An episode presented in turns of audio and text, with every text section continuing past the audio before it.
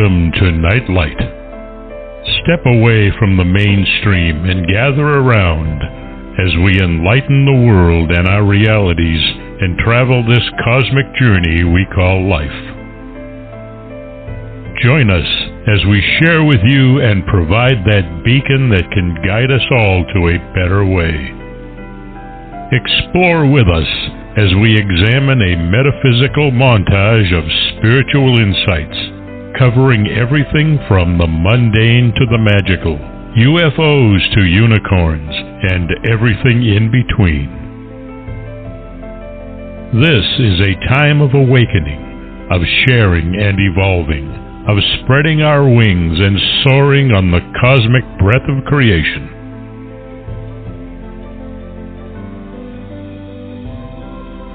Come and join with other light minded spirits as we weave our lights together to seek understanding, enlightenment, and with a little luck, some wisdom.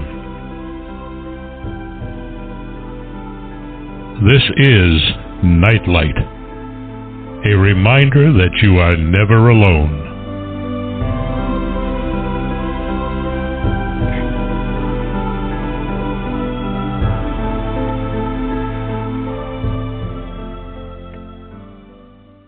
Welcome to Nightlight, everybody. Thanks for joining us. We're so glad that you could spend time with us here. I Want to first thank Ken Quiet Hawk for his amazing introduction.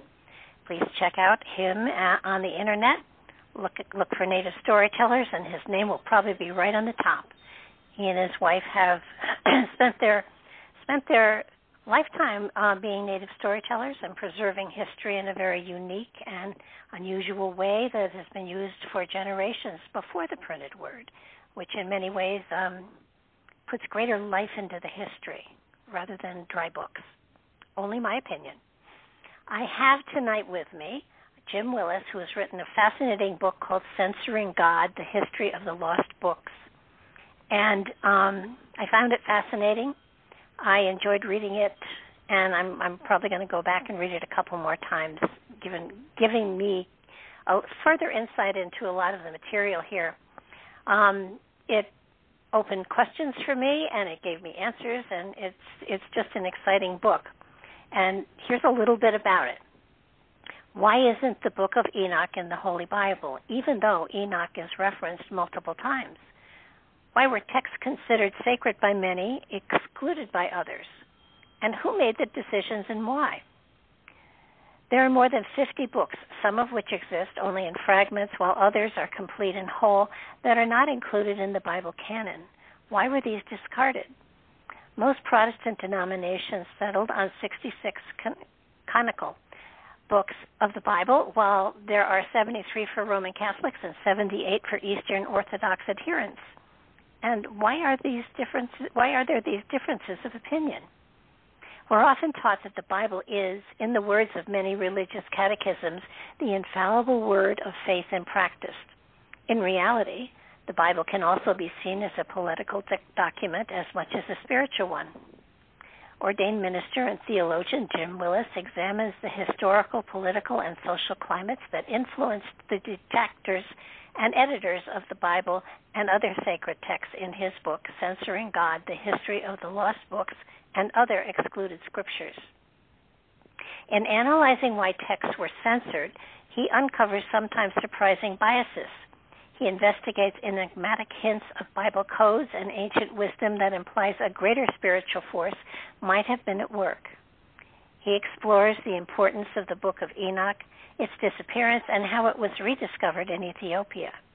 And he analyzes over two dozen excluded texts, such as Jubilees and the Gospel of Thomas, along with the many references to books that we know about from fragments but remain lost. This is a really important book, and it looks at the human failings in interpreting God's words, and through a compassionate examination, it brings a deeper understanding of the power and importance of the lost words.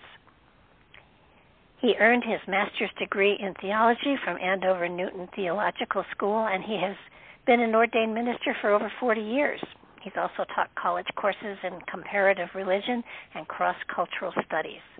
He knows a whole bunch more than all of us put together, probably, and he is here to enlighten us for sure. Welcome to the show, Jim. Oh, thank you, Barbara. Uh, you know, before we even begin, I've got to say that I fully agree with you about your opening. Every time I hear that music and that wonderful, wonderful voice, I I just love it. it just ties me in, brings me in. It really does. What a what a wonderful yeah. narrator he is. What a wonderful voice he has. I would love to sit oh, around a fire a fire some night with a bunch of people and listen to him tell the old stories. Wow, would that be fantastic? well, you know, you actually can do that. He and his wife have done a number of CDs, and um, they all are for sale, of course, um, on on his website and on Amazon, I believe. And um, the stories are, are wonderful because they are telling the stories of the cosmology and the history of the Native Americans, and it's a it's yeah. a wonderful way to learn that history. And oh my goodness, his voice! You're right. Is just yeah. I heard it and I said, "That's my voice." you you know in in the shamanic tradition, um, it was understood for years, right up. I mean, there are even practicing shamans today who say that once you write down the words on paper, they lose their significance. It has to be an oral tradition. And um, I really think about that. Um, I, I think about it especially today. You know, kids today, we just don't sit around as families, multi generation families, and hear the stories of what things were like in the old days. Um, I've had even even my own grandchildren. They come to visit, and if we start talking uh they'll you know the next thing you know the iPhones will be out you know and they'll be looking and and uh the whole idea of of multi generation families two three generations sometimes sitting around a campfire at night and listening to the stories and it's it's wonderful. I've had some experience uh with that with uh, a, a Native American uh, mentor of mine, a teacher, a teaching elder from the Ojibwe tribe, and uh, he came. Uh, he would come out to New England a couple of times a year, and uh, he was able to share, for instance, his tribe's creation story, which normally takes like uh, you know four or five days to tell. But he gave us, he could give us, he was allowed to give us the shortened version, which though we just spent a day. I've never had a day go by so quickly. It was just amazing to to hear the power uh, and the vibration of the story and just get lost in it.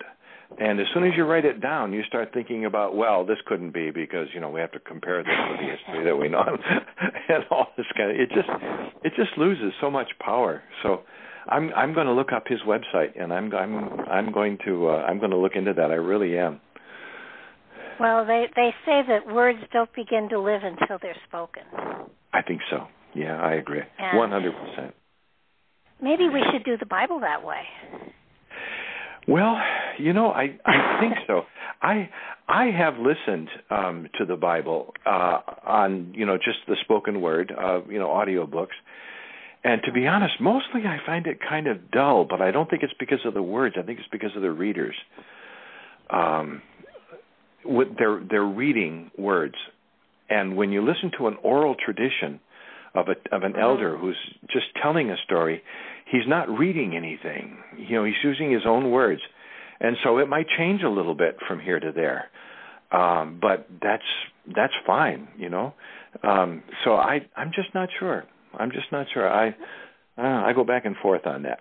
I'm I'm well, not sure you can have. That, isn't, isn't that yeah? well, I was I was going to say I'm I, I'm I'm not sure a real oral tradition involves reading any words off a page. You know what I mean? Well, no, probably it doesn't. But isn't that yeah. the way that the Bible stories originally were passed that's around? the way they were at first. Yeah. Yeah. And, and I think that's why we have so many so many strange things that we can't explain, especially about the old old texts, you know, the Genesis text for instance. There's a lot of things in there that we just can't explain. And I think it's probably because the text the the stories were so well known that when they were written down um probably all of the inflections and everything else went in. For instance, you know, Genesis six, there were giants in the uh, on the earth in those days. Well, What does uh-huh. that mean? in the Bible, there's no context given. You know, the Book of Enoch gives a lot more context, but in the Bible, there is no context. It's just, and I can I can just imagine the thrill that would have gone down my spine if I had been sitting in the dark, looking at a fire, hearing a teaching elder say, "And there were giants in the land in those days." Wow, that would have just absolutely yeah. blown me away. but but you know, when you stop to think about it, um, every every storyteller in, you know enhances or, or changes yeah. things slightly or yeah, or, yeah. or and and then a lot of these texts were copied and copied and copied and copied oh, and, yeah. and some yeah. of them were some of them were dictated and mm-hmm. and quite possibly the person dictating was saying one thing and the person taking it down was saying well i can put that a better way and you know just yeah as a matter of you know there is an actual example of that uh when when jerome uh oh Saint Jerome I can't remember the date now. I think it must have been was 405 uh CE 405 of the common era or 500 405 years after the traditional birth of Jesus. Uh he was uh translating and uh the the words the scriptures of the New Testament and and and well for that matter the Old Testament too into a translation which is now called the Latin Vulgate and it's still the uh, official version of the Roman Catholic Church, for instance, and and a lot of uh, um, you know books of the Bible. I mean, a lot of modern translations are based on that translation. But when he was uh, converting the words of Paul into Latin, once in a while he would make changes because he said, "Well, we can't expect Paul uh, to use the same uh, quality of Latin that we have nowadays. So he was ah. actually ah. admitting he was actually admitting that he was not just translating the words of, of, of Paul in, in his epistles. He was actually trying to improve upon them a little bit to get, give a little better language. well, so that's actually been done. Well, and there is that old story, and I'm sure you've heard it about the monks that were in the monastery copying the texts over and over and over again. And yeah. finally, one of them said to his friend, "Do we still have the originals down in the basement or in the, in the archives?" And his friend said, "Oh, surely. Go down and look." And he goes down and looks, and he, the guy never comes back up. And finally, the the supervisor goes down and, and finds him just sobbing over the over over the desk, and he say, "What's wrong?" And he's he looks up with tears streaming down his face, and he said it was celebrate, not celibate. oh, I haven't heard that story. I, I, I'm going to use it though. I'm going to steal it from you, Barbara. I love it. yeah, I, enhance it all you want. Um, that, there you go. The, there you but, go. The, you know, the, the tagline is just precious. But so, yeah. so we're looking at Old Testament and New Testament, and we're looking at at all of these books that supposedly were written by by the disciples and by you know yeah. other people, and mm-hmm. one of the biggest aha moments that I have ever had is that most of the books written by theoretically the disciples were not written by the disciples. Yeah, yeah. So, you know, so you know, it's it it comes as a shock to most people. I know as it came to shock to me when I first went to seminary and started studying this stuff. Uh, we like to think about the Bible being straight from the Word of God, right, right from the mouth of God. You know, God dictated uh-huh. the Bible, and now we have it just as God wants us to. Um, and but when you start to to look at, it, I mean, it, it, you know, all, all the catechisms, the Presbyterians and the Methodists and the Roman Roman Catholics, they all have it in their catechism that the Bible is the only infallible rule of faith and practice. And it comes as a shock, and it almost seems like heresy to a lot of Christians who have Bibles in their homes and they swear by the Bible. They swear on the Bible. Yeah. Once once in a while, they swear at the Bible. Uh, yeah. Who who who who say, uh, you know, this is the Word of God. They've never read it, and so they just imagine what they're what's in there, and they think they're getting it from uh you know if they hear it from the pulpits or or or, or something like that and they think that this is what's what's in the word of god and um it comes as a shock for them to realize we don't have one, not one original text of both the New Testament or the Old Testament. Not one original text survives, of course.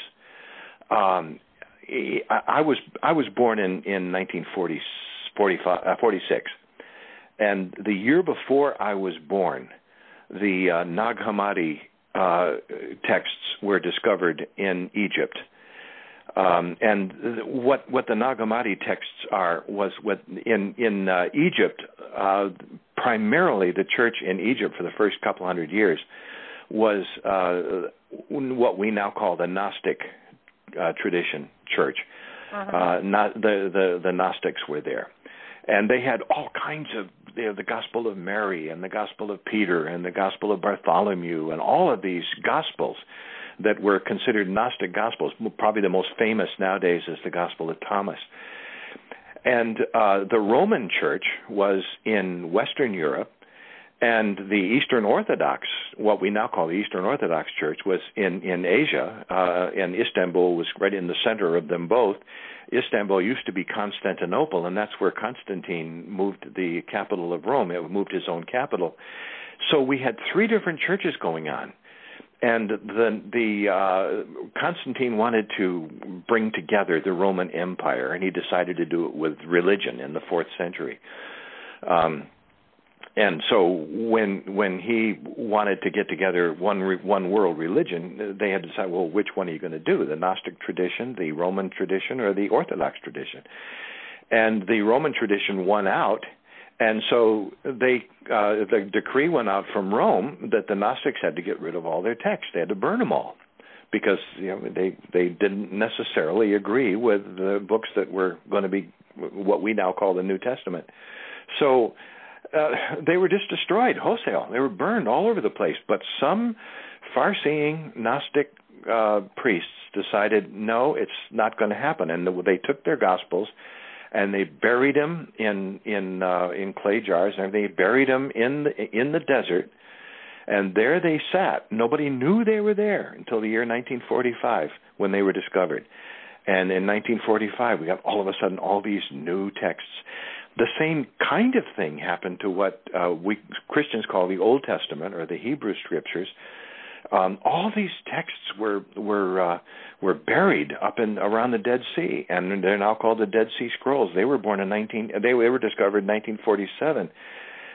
But neither the the Hammadi texts or the Dead Sea Scrolls they didn't have any originals either. They were copies of copies of copies. So I think it was kind of uh, a destiny for me to be born in 1946, the year before the discovery of the Dead Sea Scrolls and the year after the discovery of the Nag Hammadi Scrolls. I think I was just kind of destined in my life to look into all these things and and and, and discover like them. It. So when I wrote uh, Censoring God, it's the uh, it's the 13th book that I've written now since 2001, but in a way it's my favorite because uh, I've been studying it my whole life, literally my whole life. I was one of those obnoxious Sunday school kids who used to raise questions all the time and got yelled at in Sunday school. So I guess I've been studying the scriptures since 19 well 1950 anyway, and uh, seriously studying them since about 1970, I guess um, and uh, it's been it's it's it's been a trip. I want I want to tell you, when I wrote censoring God, it was kind of like a whole put my whole lifetime of uh, my study into it. Well, yeah, and but but I think most people don't understand that that it, it isn't the it, the the book itself is not written as an ongoing storyline. They they they were putting essays together to create yeah, yeah. a storyline. Yeah, and that's that's that was that's the hardest thing I think for people to come to grips with that between us and the, all those original texts there stands a committee always a committee uh, in the, the uh, Old Testament, for instance, the Hebrew Scriptures, most people like to think of Jesus having the Bible in his hands because the Old Testament was all written before Jesus. They say, uh-huh. but that's not true. The uh, the old what we call the Old Testament. really wasn't put together until well tradition has it at the um, the Council of Jamnia in which was the late first century CE uh, after about 100 years after Jesus, um, 94 years after after the birth of Jesus, uh, uh, ostensibly. Um, of course, there's all kinds of questions about that, but uh, it was put together a hundred years after Jesus, or certainly after Jesus. So he never held in his hands a document that we call the Old Testament. Um, now, no, that's not to say he didn't have scriptures in his hands that we can recognize today, but every uh-huh. synagogue, I mean, not every, I mean, every group of Jews in each town, every group of elders would have a, different copies. Uh, they would they would have different books of the Bible. I mean, sometimes they would exchange them back and forth. If somebody had only half of the half of Isaiah, the, maybe they would keep it for a year and then exchange it with the next town over, which had the second half of Isaiah or something like that. So uh, it, it and and in terms of the New Testament, well, that wasn't put together until like 400 years after the birth of Christ, um, and it, it really makes me wonder about those committees that that sat there because boy if you uh, ask you know if you gave me a chance to go back in history and sit in on anything i would love to go back to jamnia or I would like to go back to Hippo or Carthage and peek in the wastebaskets and see what they threw away. and and and the problem is that we know that the committees felt a lot of guilt about what they were doing because they just didn't include some books and put the others aside. They included the books they wanted included and they burned the rest. They destroyed the rest and all we have is fragments of them here and there, fragments of this book or a fragment of that book uh, that we've discovered in different places. What what what gets me is why you know why would they burn texts that they didn't want in the Bible unless they were trying to cover up their work? They wanted to make sure that we didn't have the ability to go back and check on them. So they must have had an ulterior motive. Uh, it was the same kind of thing that happened when the Spanish went into uh, Central America, and when they were overcoming um, the the uh, the, the the Mayans, and they had all these uh-huh. wonderful Mayan scriptures, and the Spanish grew in, and they didn't want anybody to see this. They wanted to censor them. So what did they do? They gathered them all together, and they burned them in the public square. They said they were of the devil. We're going to burn them. And the only reason we know about the, the Mayan scriptures today, the Popol Vuh or some of, some of those other Mayan scriptures, is because some far-seeing Spanish priests had the um, foresight to make uh, Spanish translations of them, and they would show up in different parts of the world. If it hadn't been for that, we wouldn't have even known the Mayans had a written language. Uh, it's just uh, it's it's a terrible, terrible thing. But that's why I called the book "Censoring God" because that's exactly what these people were trying to do. So they took these texts, and the author was never whose name appears on it. Yeah, yeah. To take the first five books of the Bible, for instance. Um, okay. Sometimes in Protestant Bibles, they're called the books of Moses because they were supposedly written by Moses. Well, of course, they weren't. Uh, some people in in the Jewish tradition, uh, you know, they call them the books of Moses, but uh, in in the Christian tradition, sometimes we call it the Pentateuch, or the first five books of the Bible. And if you start with Genesis and read one right through, it seems to be one continuous story. But there's almost no question today that it was written by at least four different authors. It's called the JEPD theory um, because they had four different names for God and they had four different writing styles. The um, the J author uh, is is uh, refers to J uh, in in in in Germany, um, where where this these ideas first came out. Uh, the word Yahweh is used. It's it's the Hebrew uh-huh. word Yahweh, and sometimes in Bible in in English it's translated either as the Lord or as Jehovah. And so, because the word Jehovah is there, they refer to the J author who refers to God as Jehovah. And then there's the E doctrine, uh, who refers to God as Elohim, and so he's the E author. And uh, the, P uh, and, and D stand for you know two different authors, and so it's the J E P D theory, and it's at least four different authors. And what they did was they would take all the different texts they had and try to stitch the committee uh, stitch them together because these authors lived centuries apart from each other. They certainly didn't know each other and they would stitch them together in one continuous uh, thread from Genesis, Exodus, Leviticus, and Numbers and Deuteronomy. So in, in the English Bible, you pick it up and read it, or even in the Latin Vulgate, and it appears to be just one, you know, one narrative, one story, four different stories stitched together in in different ways, and uh, that's why there are some discrepancies among them, some things that they just couldn't hide because one author said something that somebody else disagreed with. If if you want to see this, all you have to do is take the Bible off your shelf. Anybody who's listening and read the first two chapters of Genesis, Genesis 1 and 2. Uh, they are two completely different different accounts of creation. Um, and yet we read them so often that we think, well, it's just one story. But read them carefully, and you see that they're two totally different books, uh, two totally different versions of the same story. Well, and not only that, but they they seem to be borrowing from um, ancient mythology and other legends yes. too to create um, a, a story with a they they created a flow and yeah. and mm-hmm. um, to and Isaiah who was Isaiah did Isaiah yeah. write Isaiah I mean yeah. why yeah, why Isaiah, did they there there are at least two different authors who wrote Isaiah and maybe three yeah So, but uh, but you know, that I have to jump ahead to the New Testament. So, but Paul wrote Paul, right or wrong? Pa- he, Paul wrote, wrote the what? letters. Paul wrote, you know, the letters to the Corinthians and stuff like that. I mean, He may have written some act- of them. yeah, he, he he wrote some of them, but some of them are almost certainly not written by the by the Apostle Paul. Um, Second Timothy, uh, Titus, uh, other, you know, the book of Colossians, probably the book of Ephesians. Those were almost certainly not written by the Apostle Paul.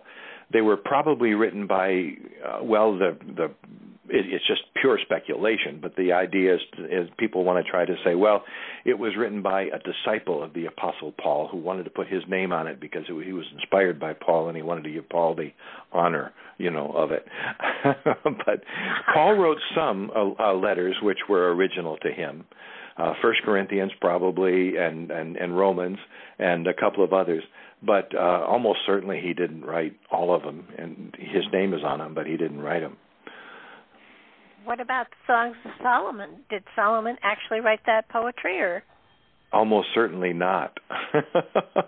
Oh. uh, that's a that's a fantastic. I mean, it's it's a beautiful poem. Uh, If uh, a lot of people have not read the Book of Solomon, but if you want to do it, uh, I really would recommend it because it's a very well and sometimes very uh, graphic. I don't want to say pornographic, but a very graphic love poem that uh, talks very uh, candidly about uh, sexual love between uh, Solomon and uh, uh, one of his wives or one of his mistresses. Uh, it almost certainly was not written by Solomon, but it was it was dedicated to him.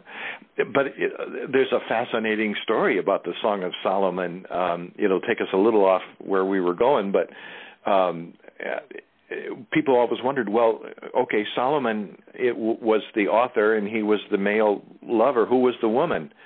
And uh, the story is told in both Kings and in Chronicles that the Queen of Sheba came up to visit Solomon because she wanted to hear about his wisdom and his wealth and everything else. And the story is told that well, the Queen of Sheba. Uh, you know, people say, well, where is Sheba? Sheba. Probably in those times, uh, Ethiopia and Yemen were together for about a hundred years during the Sol- time of Solomon, and at that time, uh, they were one one uh, particular, you know, one one country, and ruled by one queen and she has different names. Um, but uh, the story for, that the Ethiopians still tell the story today is that the Queen of Sheba went up to see Solomon, and uh, she was very taken with him. And there's a a funny story about uh, Solomon was taken with her as well.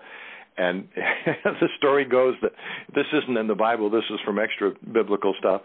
But the story is said that uh, uh, Solomon said to the Queen of Sheba that he wanted her to stay in the castle, and she said, "Well, I'll stay in the castle with you as long as you don't make any sexual advances toward me."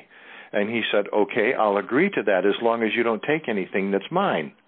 And she says, "Okay, I won't steal anything that's yours." So she had dinner with Solomon, and Solomon, being a crafty old guy, uh, decided to serve this very hot, spicy dinner, which she really loved, but it made her very thirsty. And he put a pitcher of water by her bed. And when she woke up in the night, she was very thirsty after this thing. So she uh, took a glass of water. Solomon came right in and said, You just stole something from me. You stole the water that I put by your bed. Therefore, we're going to sleep together the rest of the yeah, night. Move over. and the story and the story is that when Sheba went back uh, the, and the Bible does tell this story that Sheba went back and said Solomon was just you know the greatest thing she'd ever seen.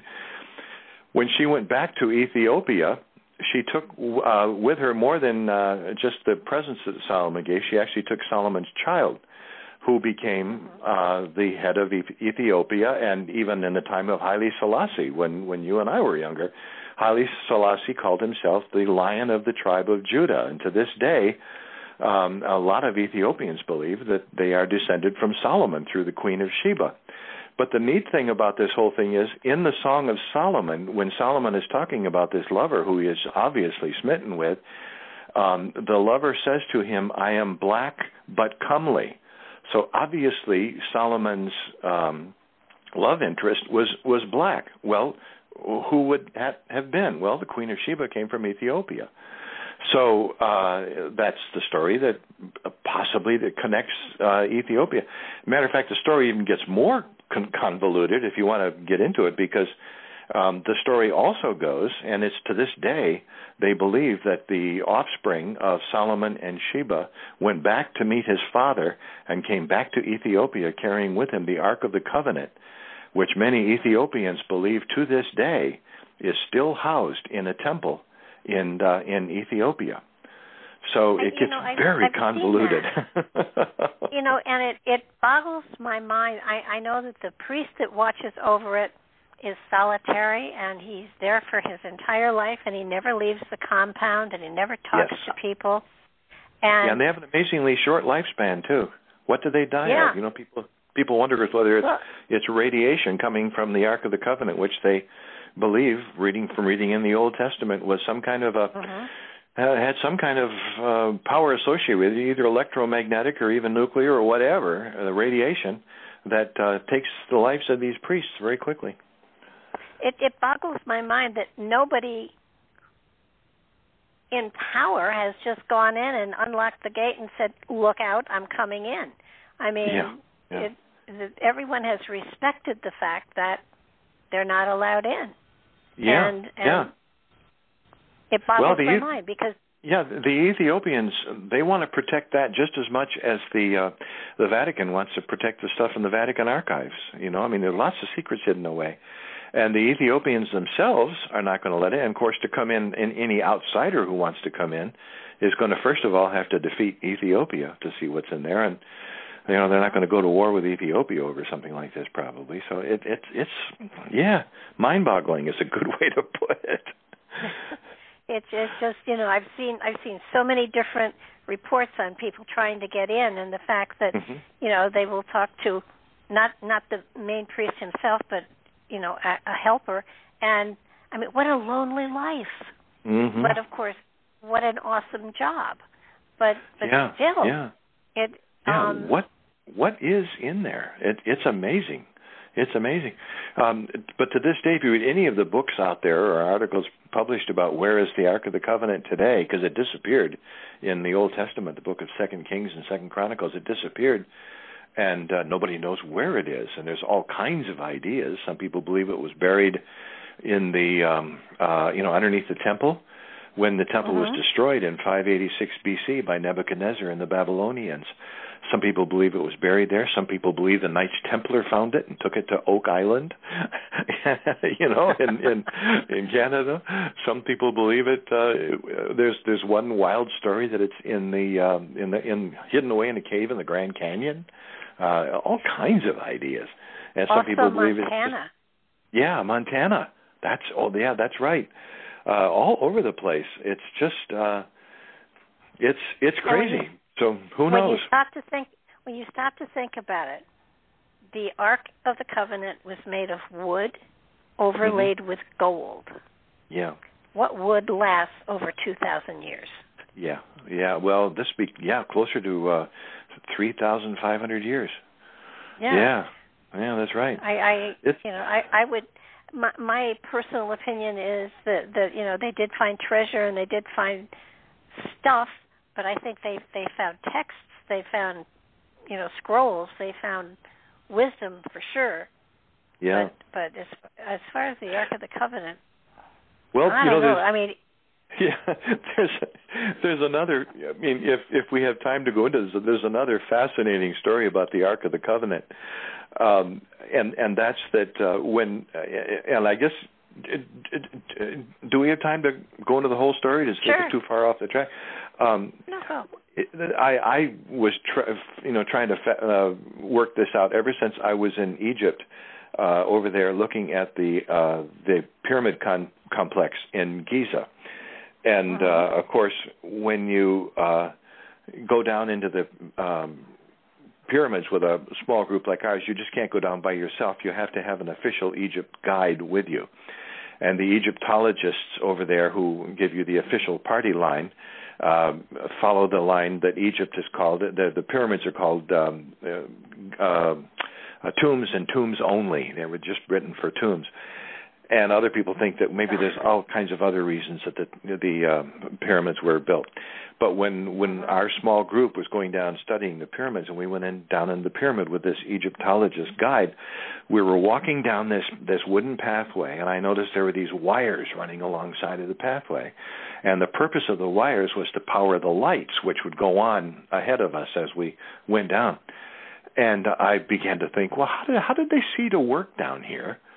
When there were no uh you know they, they they didn't have electric wires and electric you know. So i i was the first one in line. So i asked the guide i i looked up at the uh, the ceiling and i looked at the walls looking for signs of soot you know from torches or something like that. And i said how did they see to get down here? And the guide he literally turned away from me and said oh they must have had some kind of a light source. And on and on he walked. Well that story got me thinking about what how did they see down there? And when i began to read the stories about the ark of the covenant i got this crazy idea which i i doubt is really true but i'll just put it out there because who knows? Uh, i've heard other people say it since that you know the ark of the covenant itself seems to be associated with a great power source because when um, Moses was went into the tent. Nobody nobody was allowed to look at the Ark of the Covenant. Matter of fact, the only people who did touch it, they died right away. They hit with you know they just fell over and died. Uh, the Lord smote them, as it were, and who knows what it was, but it seems to be some kind of great power source. And so the question was, could it have been? This is really wild, but could it have been that the Ark of the Covenant uh, was one of a type of um, a battery, a generator, a capacitor of some kind that actually had the ability to power uh, so they could actually get lights down in, in the pyramid. Well, that would explain why when Moses fled, you know, Egypt, when he said to the people, "Let my people go," and they went out into the desert, and it said there they built the Ark of the Covenant. But what if they took the Ark of the Covenant with them. That would explain why Pharaoh said, "Okay, yeah, after the ten plagues, get out of here, go, you know, beat it." And the uh, his and the Exodus took place. Moses led the people of Israel, you know, through the parted Red Sea waters, and they went out into the Sinai and headed for Israel. But then Moses, then the Pharaoh changed his mind, and he got his army together to went out and chased after after Moses. And they said, "Well, what made Pharaoh change his mind?" And some people began to say, well, could it have been that he realized that when Moses went off with the people, he didn't just go off by himself, but he took the Ark of the Covenant, which was the power source for the pyramids. And he changed his mind. He went out there, and of course, the Red Sea, uh, you know, waters which parted for Moses came back together again and flooded out, uh, you know, uh, Pharaoh and all of his army. And then the story in Exodus goes to say, well, then they went and built uh, the Ark of the Covenant out there in the desert. But what if he actually took it with him in the first place? And what if it was some kind of a power source? And they oh, took yeah. it with them, and they did keep it in a tent, and then they did build a whole uh, uh, temple for it, and then somehow it was taken down to Ethiopia, where it stands today, which explains why the priests who guard it have such a short life because they're in touch with this fantastic uh, power source. That you know, it's a it's a crazy story, but I I love stories like that. I just really well, love not, them. Not not really, because if you look at some of the hieroglyphs and, and some of the uh, temples, you will you will see there is there is at least one hieroglyph, and it it it appears that they have an electric light bulb. Yeah, yeah, uh, and what so, you know what's up with that? It it works. It, it it's it's an interesting it's an interesting thought, isn't it? That because otherwise, when you stop to think about it, the whole story is so fantastic that you read about it in the Bible you find yourself saying, why is this included in the Bible? What does it mean? And so we start to look for all kinds of symbolic meanings and symbolic reasons for it being there. But the whole story is so fantastic. What if what we have in the Bible is a kind of a garbled version over centuries and centuries of this story being told over and over again orally?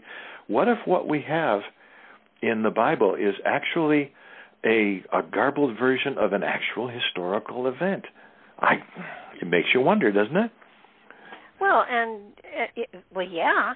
I mean, since people are relying upon the Bible to be their history book, which is, you know, in my mind, not quite yeah. appropriate, but um, yeah. it, it it it is it is interesting. It's an interesting philosophy, and I think it it, it does bear a great deal of credence because um, the Nile River used to come up almost to the Great Pyramid. That that yes. is frequently they've said that it was really a power station. Yeah. And yeah. that it generated power. And yeah. you know there there was never any there were never any mummies found in any of those pyramids. Yeah. Yeah. So they um, it, they you it, know it, they weren't burial places. Uh, well, you wouldn't think so. And they say, well, they the reason the mummies aren't there was because grave robbers came in and stole them. Well, boy, that's pretty speculative. If a grave robber wants to get in there, I can see him taking the treasure, but why would he take the body? You know, that's crazy. Yeah. And you're absolutely right. There's never been one mummy discovered in one pyramid.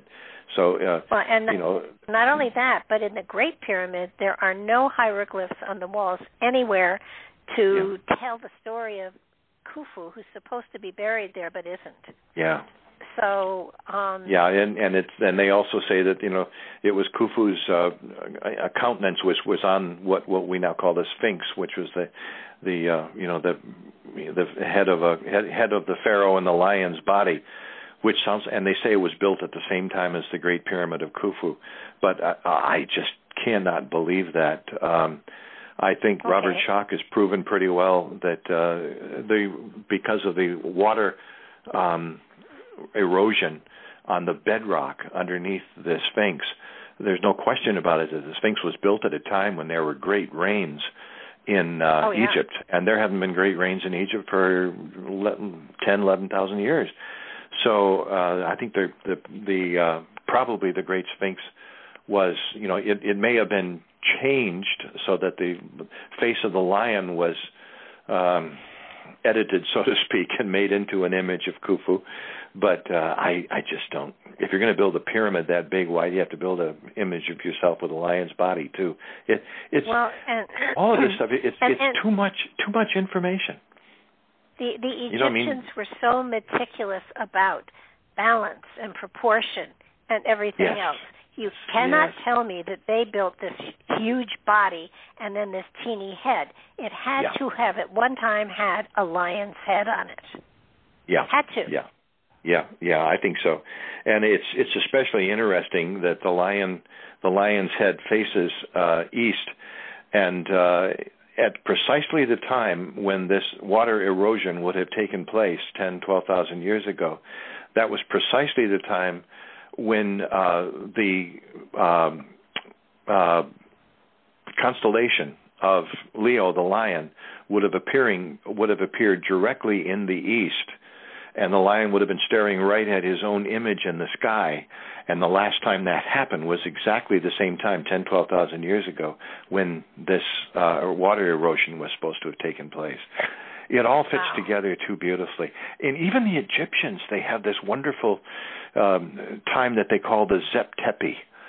And mm-hmm. uh, in, in the Zep Tepi means the first time, the early time, the, the beginning times.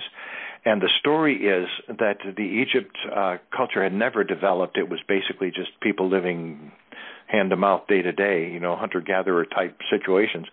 But these people came in, these uh, godlike people came in on their ships from the east, and they taught them the nature of civilization itself. And when they say, when did that happen? They said, well, it happened 10 to 12,000 years ago, exactly the same time that Leo would have been looking at his constellation, his image in the skies, exactly the same time when there was water falling uh, in the Sahara, which was not a desert then, but uh, almost like a uh, savanna with forest and everything else on it, um, all at that same time. And so, of course, you have to ask your question well, who were these godlike people who arrived on great ships from the east? Uh, and that brings up the story of, for instance, Atlantis, because that's exactly the time that Plato puts the story of Atlantis, exactly 10,000, you know, 800 years ago. Um, and uh, and these godlike people who came from the east with great civil, civilized skills to teach these skills to the Egyptians in the Zep Tepi, um, it all fits together. And it, it well, just yeah, that, to me that, there's that there's, there's too much that coincidence. The that that and the fact that I truly believe that these gods that came from the east were giants. And I do believe that a lot of those statues are lifelike statues that, that are so huge. Well, that's that's interesting because you know in the in the Bible we mentioned this a little while ago. Uh, in Genesis six, it says there were giants in the earth in those days, and uh, you say, well, how did the giants get there? Well, the Bible gives a very enigmatic story of how these giants called the Nephilim were the uh, offspring of uh, mating between the sons of God and the daughters of men. The Bible says the sons of God uh, saw that the daughters of men were fair and came and, and mated with them, and their offspring were these mighty men of renown called the um, the Nephilim or the giants. Now, the interesting thing about that is uh, for a couple of reasons. First of all, um, you have to ask, well, who were the sons of God? And uh, generally speaking, they say, well, those are fallen angels. Well, how's an angel going to mate with a human woman? You know, uh, material, non-corporeal, it doesn't work. Um, mm. But what if? But what if they were real people uh, from a lost civilization, and uh, they were called sons of God because to these primitive people who were in Egypt at the time, or around the rest of the world, the hunter gatherers who were around the rest of the world, at, at this very time, uh, you know, they were the ones that perhaps were the beneficiaries of the wisdom of this lost civilization. And uh, as often happens when you get two different species of people, you know, mating, and uh, the the offspring are totally different. Uh, the word Nephilim, which refers to giants, is is an interesting word because it's used two other times in the Old Testament too. First of all, when David goes to kill the giant Goliath, Goliath is called a Nephilim. And in Second Chronicles, it says that Goliath had, or First Chronicles, it said that God had, that Goliath had uh, three brothers who were also called Nephilim, who were also giants. Um, oh. Was there a race of giants that were around the whole world? And basically, they uh, went extinct. I mean, why would you have David killing a Goliath and then say that Goliath had three brothers who were also giants, unless it was based on some kind of kernel of truth? And so the question is, where did these uh, people come from? Where where where did these sons of God come from? Well, they were probably called that because they were part of a lost civilization. Uh, and here we have to go back to Atlantis and everything else. But the fascinating thing, this is the very same time of history, 10,600 years ago, when um, Göbekli Tepe in Anatolia was built. Uh, for a oh, long yeah. time, they for a long time they said uh, Egypt was first, and they said, "How do you know Egypt was the first great civilization?" Because we don't see any evidence of any building anything like Egypt.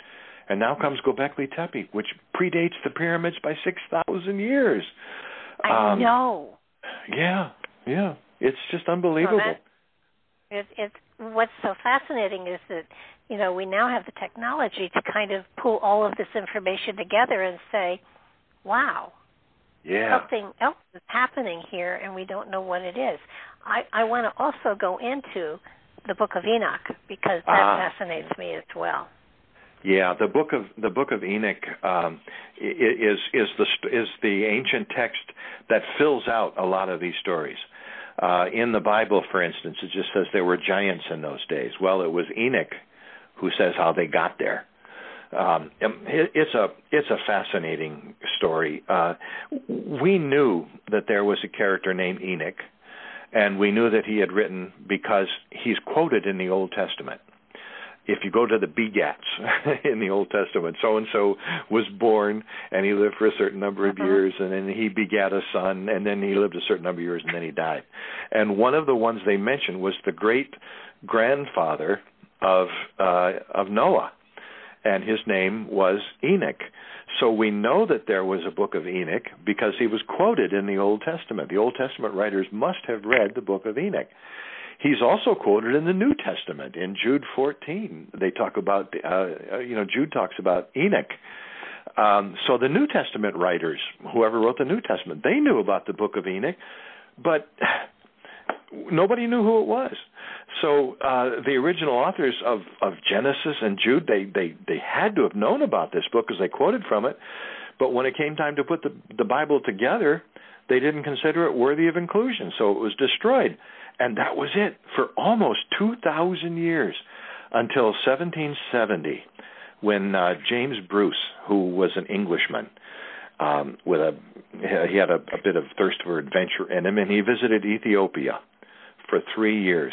And upon his return to England, he announced an astounding discovery. He had somehow obtained an old manuscript written, written in Ge'ez, which was the sacred language of Ethiopia, and it turned out to be a complete translation uh, in Ge'ez of the long lost book of Enoch, purportedly written by Enoch himself. You say, how did it get to Ethiopia? Well, we go right back to that what we were talking about earlier. When the son of uh, Solomon and Sheba went back to Ethiopia, he, when he took the Ark of the Covenant, did he possibly take the Book of Enoch too and other sacred texts? Because there they were down in Ethiopia, uh, in in uh, in Ethiopia, and so when we start to think about it, it it, it gives us a picture of Enoch who lived before Noah, before the purportedly uh, the alleged uh, uh, flood of Noah and to be honest, he seems to be more like a shaman than a typical prophet. Uh, in the book of Enoch, he was a dreamer. Uh, he had out of body experiences. He claimed to have been connect, uh, contacted rather by spirit entities who existed on the, on uh, foreign planes of existence. Um, in in in what certainly seems like a shamanic vision, he was given an advanced warning that a deluge, a flood was coming, which would destroy the world. And the reason for the flood is given in the Bible as well as the book of Enoch. It was basically sexual in nature. Uh, God looked down and he saw that the sons of God had been mating with the daughters of men, and the Nephilim were born, the giants were born, and the product of that union disturbed God so much that he decided he needed to wipe out uh, humankind from the earth. You'd start all over again. So uh, when the flood came, a strange thing in the Bible, it said, you know, it, it normally said that so and so lived and had a son and then he died. In Enoch's case, it said he did not die; he was taken uh, one day. He just was taken. And Enoch's, Enoch's son was Methuselah, who lived 969 years and Methuselah uh, was going to be God's sign that the flood was not going to come as long as Methuselah was died. And if you do the math in the Old Testament, add them all up, Methuselah dies according to the uh, years given in the Bible in the book of Genesis. He dies the very year the flood came. But the interesting thing is that Methuselah had a son named Lamech, and Lamech had a son named Noah.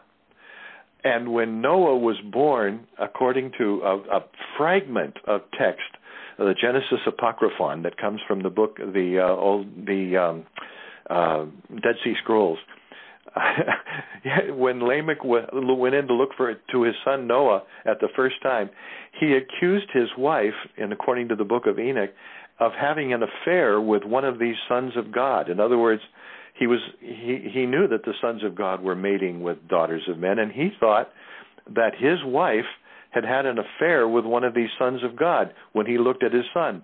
Why? Because his son not only glowed, but it was of immense stature. In other words, Noah was much bigger than more nor, normal kids.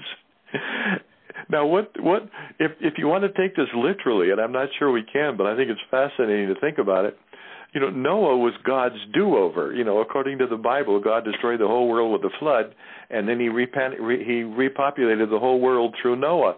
But what does that tell us from the book of Enoch? It says that Noah was one of these Nephilim, that Noah was one of these giants. And if the whole earth was populated through Noah's offspring, what does that make you and I? we are offspring of a product of a union way, way back between the sons of God and the sons of men, or the daughters of men. Fascinating stuff, well, now, isn't it? Now, the sons of God, were they angels? Well, some people like to think they are, and other people like to think, well, maybe maybe they're not. Maybe they were actually this lost civilization um, of that seemed godlike because they had powers that were so much advanced over the other you know, the hunters and gatherers who survived whatever the deluge or survived the uh, um, now it's popular to talk about the younger Dryas comet that hit the earth uh, you know 12,000 uh-huh. years ago so um, it's it's hard to say but I'm I, again I'm just so struck by the fact that if if the Bible stories that we read are all about uh, just about you know mythological stories or metaphors to teach us something, why is there so much of this strange detail in them? You know, uh, I, I find it fascinating. Um, Enoch, for instance. Oh, I can go on and on about Enoch. I hate to just keep talking on and on, but I just no, no, find this stuff so fascinating. Um, Enoch was also uh, uh, traditions in Egypt and Arabia give Enoch the honor of being the one who so who invented writing. And he was also credited with giving the secrets of the art of building. And that's why, if any of our listeners belong to the Masonic organizations, they will be very familiar with the name Enoch because Enoch figures prominently in Freemason traditions about ancient builders.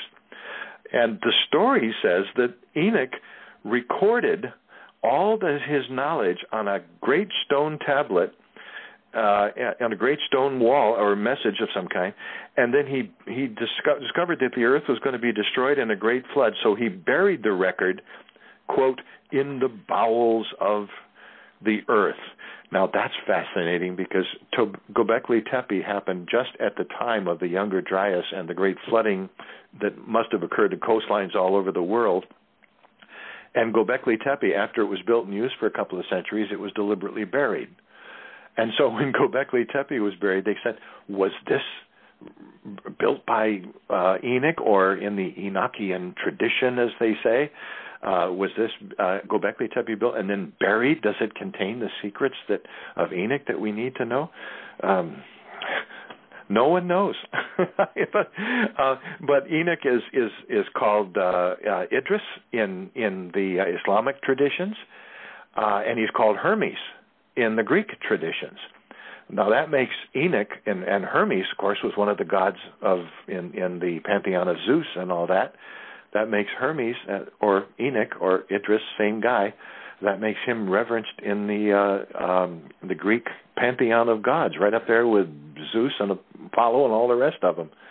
So he's he's pretty fascinating character, and his his book tells the story. Uh, he, they're all in the book about uh, whether how he was taken up through the various layers of heaven, and he was shown the highest heaven, and uh, you know, and all this. So it uh, he he certainly sounds like a very Old Testament shaman who had a out of body trip, and uh, well, you and, know, and if, talked about if it. he was if if he's compared or or used the name Hermes, that brings to mind the fact that that Thoth was was called uh, Hermes Trismegistus. Yes, so three Thoth, names. Yeah, yeah, so, right. and Hermes was one of the names that Thoth was called by. Yeah, exactly, exactly. It, it's it it just sounds like um, what we're hearing in the Bible is a dim, or even in the Book of Enoch, is a a dim recollection that was told orally for hundreds, hundreds, maybe even thousands of years before it was finally written down. And we don't even have to say that Enoch was just one man who went and did all these fam. You know, he he may have been part of a tradition, you know, uh, that uh, the, the sometimes it's called the Enochian tradition. We just don't know. Uh-huh. But um, he's it's it's fascinating. I any of your listeners who want to get into the Book of Enoch, it it's some it's some tough going um, because it, you know there's no modern translations that read easily, but uh, it's really well worth studying. Fascinating, fascinating stuff. Well, that's another question I have because you know some of them were were some of these texts that were utilized were were they were all written in different languages and yeah. then theoretically translated into Latin and then into English and you know and, and there may have been other hopscotches in there too so yeah. you yeah. really you really don't know the the the, the true source of of the material do you know the source of the material in its original form? Is is there somewhere where it says, you know, this was this was in in Hebrew and this was in Aramaic? And, No, you know, no, not not really. Uh, we just assume that the Book of Enoch was written in Hebrew, but uh, the only translation of it that we have was written in in Ge'ez, the uh, Ethiopian sacred language. Uh, you know, it's, that's the frustrating thing when people said Jesus said this or Jesus said that. Um, it, it's the same kind of thing. Jesus, uh, although he probably spoke Hebrew, uh, because he would, you know, that's people, Yeah. you know, but he he that was not the language that he he spoke day to day. He probably read Hebrew, but uh, the language he spoke was Aramaic. And so the Aramaic that Jesus spoke was then at one point uh, written down in in Greek by the gospel writers. And so they would write these things in Greek. However, uh, take the Sermon on the Mount, Matthew chapter five, six, and seven. It's three Okay. chapters. It takes forty five. It takes about twenty five minutes to read it aloud, straight through. Twenty five minutes, Matthew five, six, and seven, to read it in English. Now, the book of Matthew was written some sixty years after Jesus died. How could somebody have possibly remembered word for word something that was said 60 years earlier and written it down, especially when the original sermon was given in Aramaic? They wrote it down into Greek, which was then translated into Latin, and from the Latin, it's then translated into English in the King James Bible. That's pretty fantastic. So when everybody says, Well- um, you know, this is what Jesus said, because I and I say, well, how do you know that? Well, I know it because in my Bible it's written in red letters. You know.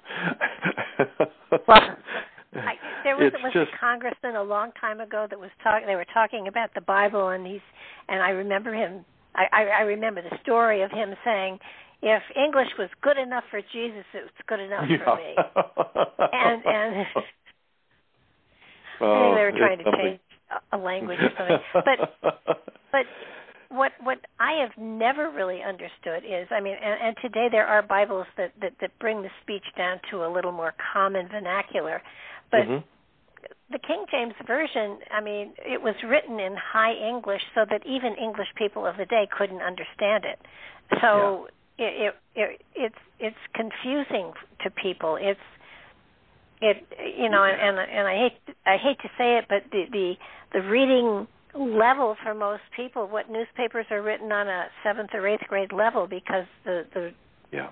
the I, I think you're. I think you're being public. generous. I think when you say seventh or eighth grade level, it used to be Yeah. back in the back in the '60s. Um, er- Okay. I, I lived I lived in Pleasantville, New York, which is the home of the Reader's Digest. And the Uh-huh. Reader's Digest was written back in the '60s. It was written on a sixth grade reading level. Okay. I, I lived in Mamaroneck, New York, so I I, I Oh, was really? close to Pleasantville. Yes. we used to play you guys in football. Yes, you did. oh, Barbara, we're rivals and didn't even know it. what a what a small world. I wonder because? I was I was a drum major of our high school band. I wonder if you ever saw me march on the football field in in in our band. Well, I was born in 44. You were born in 46. Six. Okay. So we we were just two years apart. You know, it, it I would have been a, could have I would have been, been. a sophomore when you were a senior. it could have been. Oh, Wouldn't oh God, that be something? world. but, But, at any no, rate, I- I yeah, just- yeah. I, I mean, I- you know, if if if people have a hard time with Shakespeare, they will certainly have a harder time with the King James Bible. You know, I mean, it is it is different. Oh, and and there are phrases that just don't make any sense anymore. Um, you know, for instance, the Apostle Paul in the Book of Acts. You read the King James Bible, the Apostle Paul is on his way up to uh, arrest a bunch of you know Christians and bring them back, and he meets the risen Christ, and he's knocked off and he's made blind, and Jesus, the risen, risen Christ, is said to have said to him. Paul, Paul, why persecutest thou me? It is tough, it is hard to kick against the pricks. What in heaven's name does that mean, right? And to be honest, I mean, there's ideas about what it means, but nobody knows what that means. It's it's it's Yeah. you know we've we've forgotten what they could possibly mean by that. Um, I've given a lot of sermons about that kind of thing, but what does that mean? You know, it's it's hard. Well, so that term has been used in slang for for people who are not very nice. yeah, yeah. Oh, you're absolutely right. I never even thought about that. Yeah. oh, boy. Okay.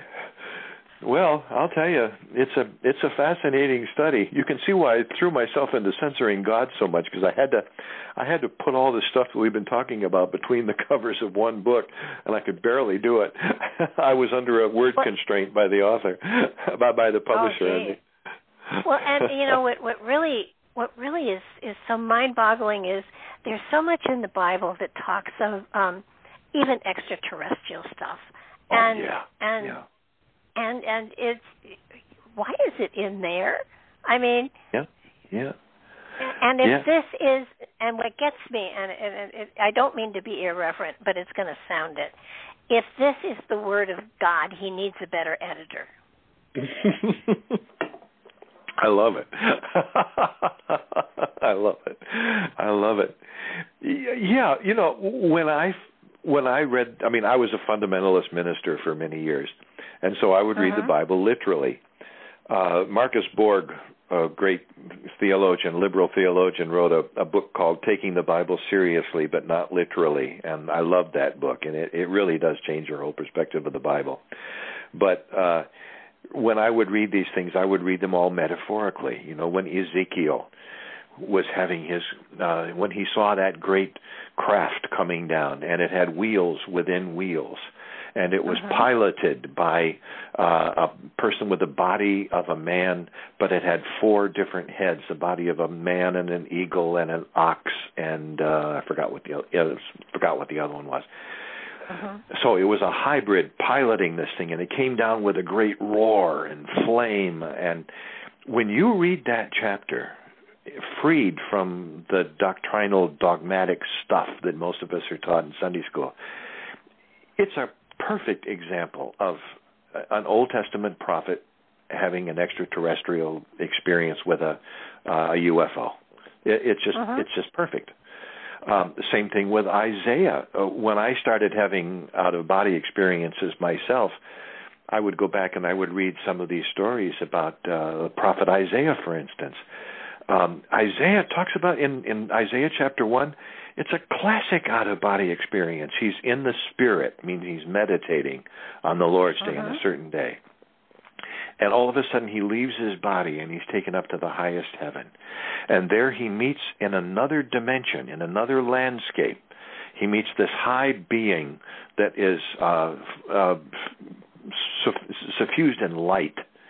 And it's surrounded by these hybrid creatures that are part human and part animal. And they're creating vibrations or making music. And he sees this thing and there he receives a message the and the the being says, "Who shall I send? Who shall go for me?" And Isaiah said, "Here I am, send me." And Isaiah Mhm. comes back with the rest of the book of Isaiah. Um, it's a classic shamanic journey. A shamanic, uh, a, a, a shaman will go into a trance, and he will go have an out of body experience where he'll go to a different dimension. He will receive a message, and he will bring that message back to the tribe. It's classic, classic shamanic journey, and uh, I'm I, I think it's only our own um, tight knit Christianity sometimes that says let's instead of opening our minds and accepting this stuff and saying wow what could be out there? We just say oh no that can't be because that's that's too pagan you know that kind of thing. Yeah. But the foundation of of a lot of this is pagan. I mean even even mm-hmm. look at the holidays i mean they the oh yeah the, the romans put the holidays on on pagan holidays too mm-hmm. and and then when when when christianity came over to haiti they they um the Haitians took the the names of the saints for their yeah. for their their spirit guys. I mean, it's exactly. It's, yeah, um, I mean, if if you go to to Chartres Cathedral, one of the most beautiful cathedrals in the world today, uh, Chartres Cathedral was built purposely right on the site that was the um, the the home place where um, the uh, the pagan people of uh, of of Europe would meet. Um, they were right there. I mean, in, in in the center of the the, the great groves where the Druids met.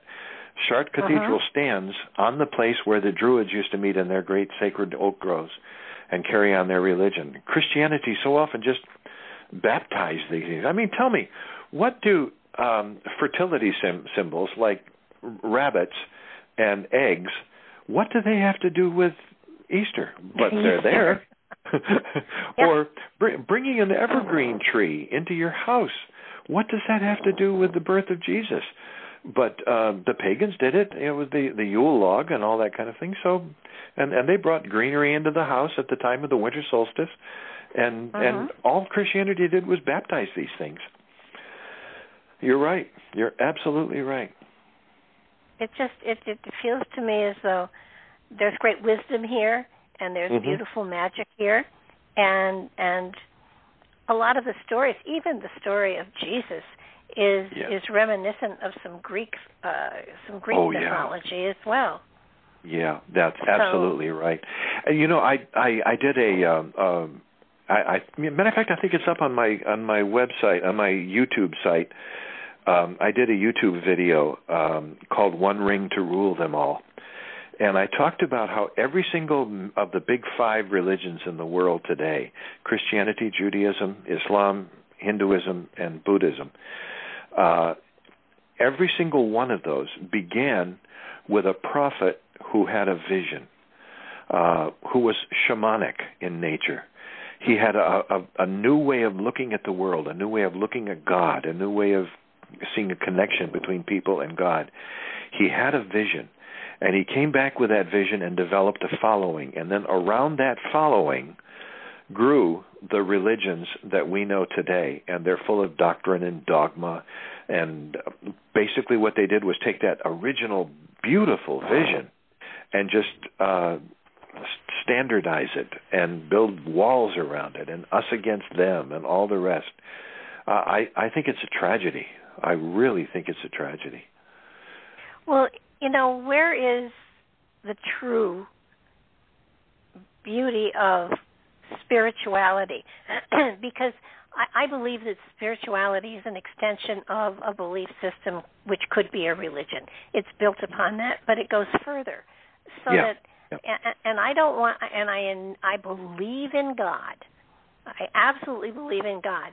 But but it seems to me that that as humans we have we have always looked for somebody to take care of us so therefore we were looking for somebody more powerful that we could we could um call upon to to defend us. And the reality is all of us have that piece of god inside of ourselves. So yeah.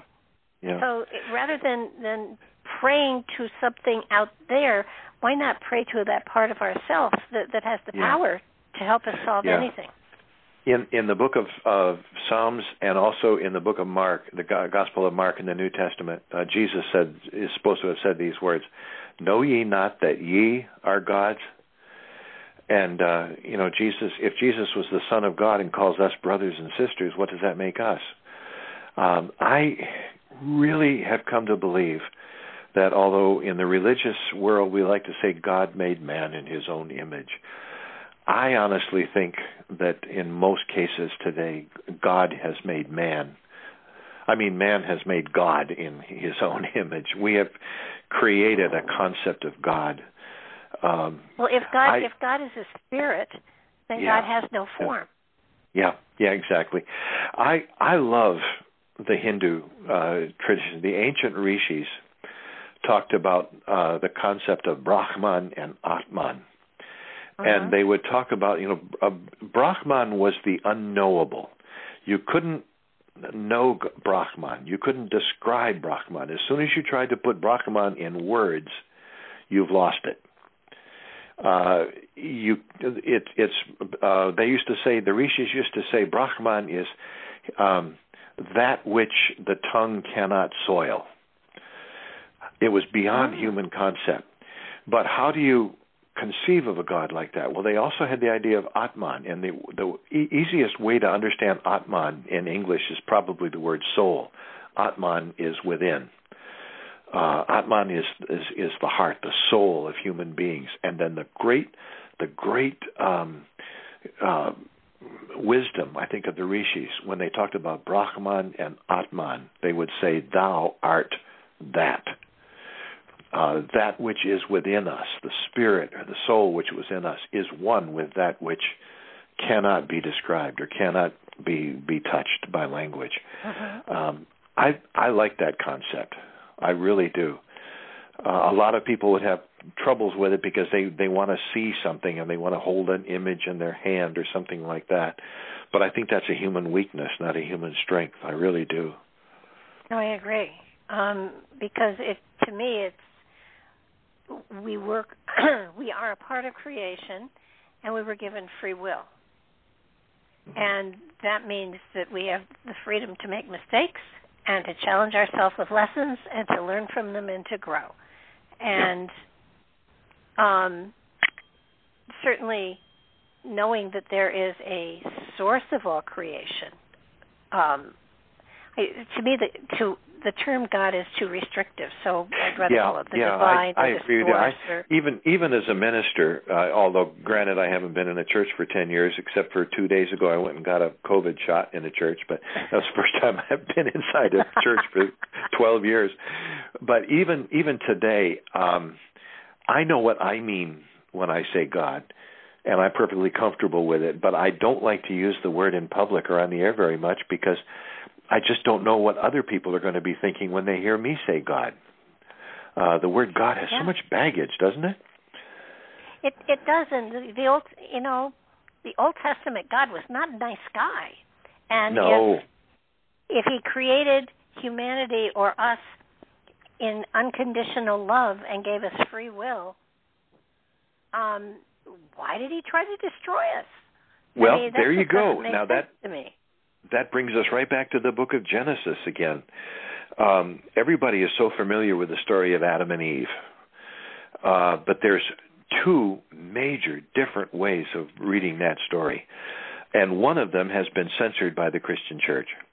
Uh, the the message that got through, the message that was approved by Christianity, was that here's Adam and Eve, our first parents. They're in this perfect place. They're in the Garden of Eden. They have uh, they're one with each other. They're one with their environment.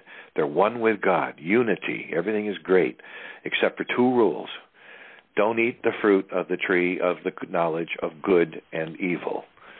And there was the other one you're not supposed to eat either, but it was the tree of life, because if you ate the tree of life, uh, you were going to live forever. Well, mm-hmm. okay, we all know the story that is it comes down to us through church and synagogue and mosque, and that's that Adam and Eve were going about doing their business, and Eve was by herself one day, and along comes a serpent. And the serpent starts uh, tempting Eve and says, "Here, eat, eat, eat the apple." It wasn't an apple, but we'll just say eat the apple because this yeah. is the, the fruit of the tree of good and evil. Now, what is good and evil? It's the tree of duality. Uh, and that is the world in which we live. We live in a world of duality, of up and down, and hot and cold, and good and evil, and all the rest of that stuff. That's that's the material world. So Eve ate of the uh, apple and gave it to Adam, and Adam ate of it. And all of a sudden, God comes back and looks around and says, "What have you done? You've eaten of the tree of duality. Now, if you eat from the tree of life, you'll live forever, and you'll." That's what Satan, uh, how, what the serpent tempted Eve. God knows that if you eat of the tree of uh, good and evil, you will know all things, and if you eat of the tree of you will be as gods. And so we always consider the serpent evil. Well, there's a total different way of looking at that. Um, uh-huh. The serpent, the serpent has been given a bad rap over here in Western society. The serpent always considered evil and everything else.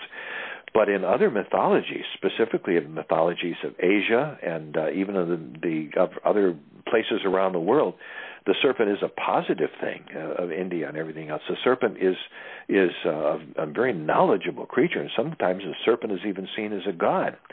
And so the uh-huh. other way of reading this was that, and now we go back into the Sumerian texts, which even predate the Bible um, the Sumerian texts tell the story of the two half brothers. One was Enlil, who was the bad guy, and the other was uh, uh, Enki, who was the good god.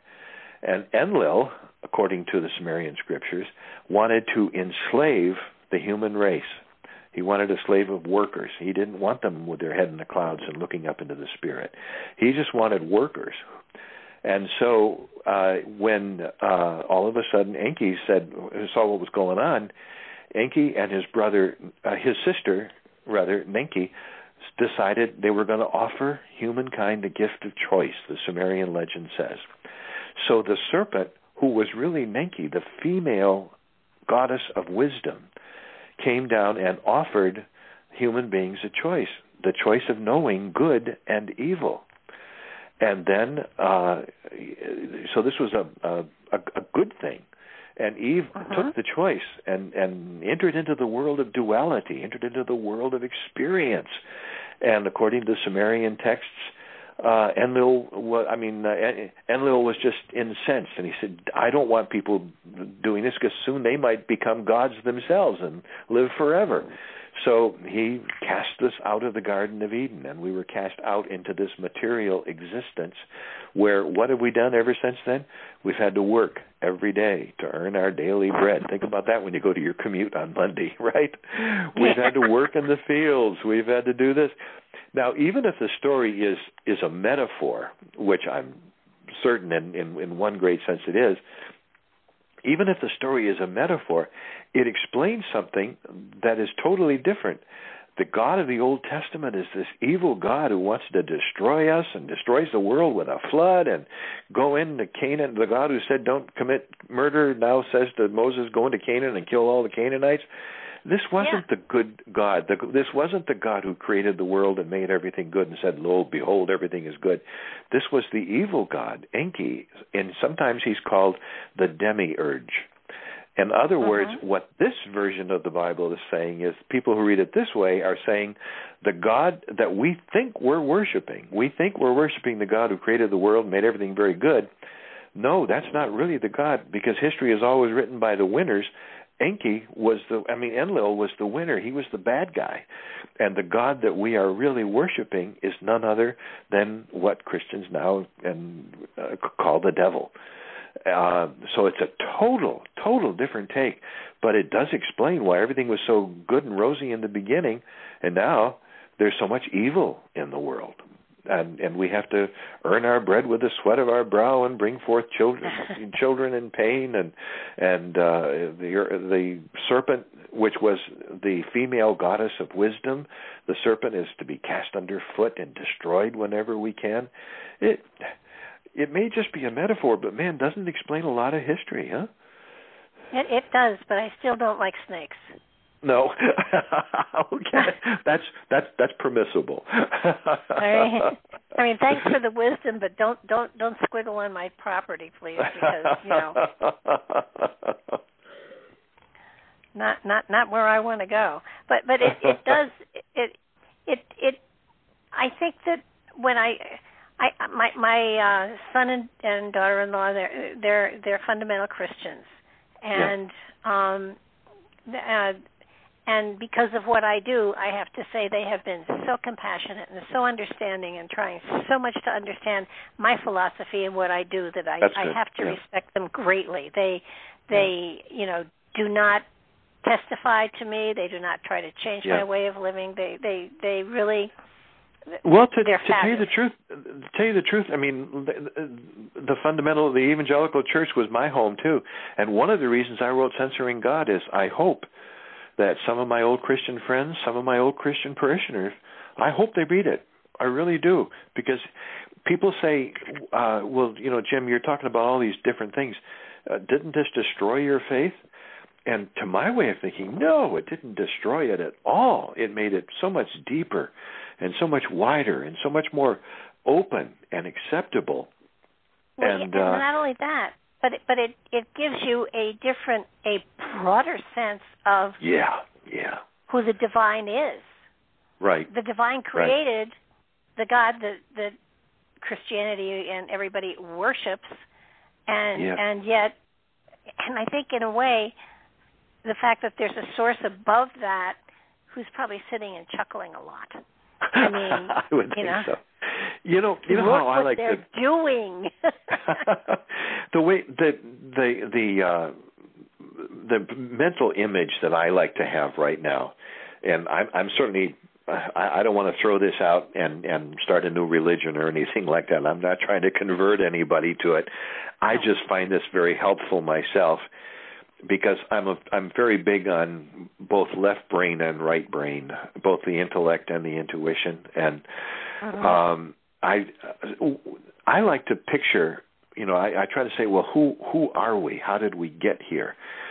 I like to picture a, a a pie, something round, and then I take a slice out of that pie with a point end in the middle, and then the outer crust out there in the point, in the center, picture this pie, picture it whirling around and around and around in a circle, all the energy that's going around in a circle. But in the center, there's perfect peace, there's perfect stillness, there's perfect unity, oneness.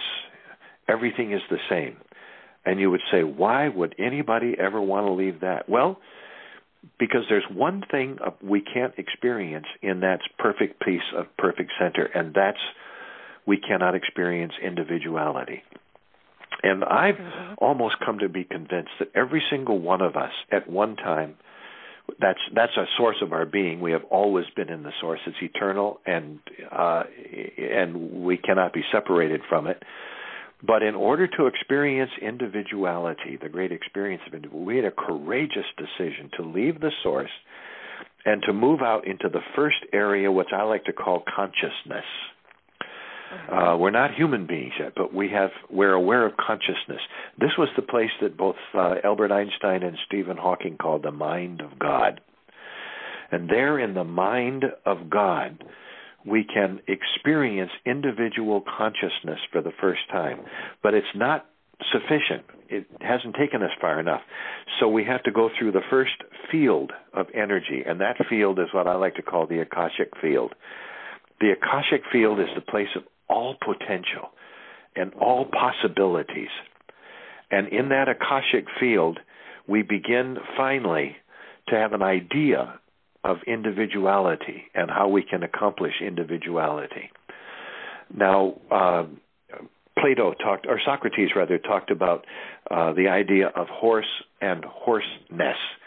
He said a horse comes and goes, but horseness uh-huh. lasts forever. Horseness is the ideal, and a horse is only an expression of horseness.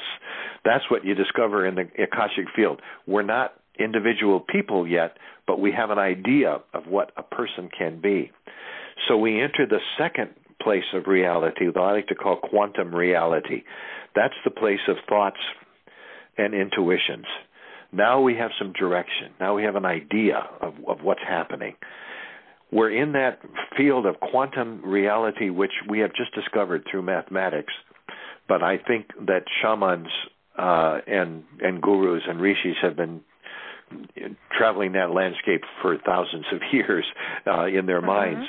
But we've just discovered it now through the, the the magic of mathematics, and we know that they're we're, we know that we're all based in that in that field of quantum reality. That is the basis of all life.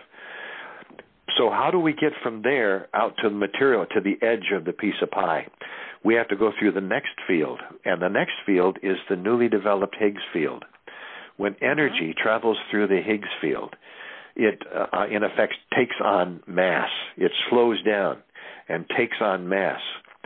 So in the Higgs field, which was just developed within the last 20 years and, and just been proven through the uh, Large uh, Hadron Collider over in Europe, the Higgs field is that place through which we travel, and all of a sudden, quantum reality, which does not have mass yet, takes on mass as it goes through the Higgs field. Uh, here in America, we talk about uh, the Higgs field being like a field of uh, molasses.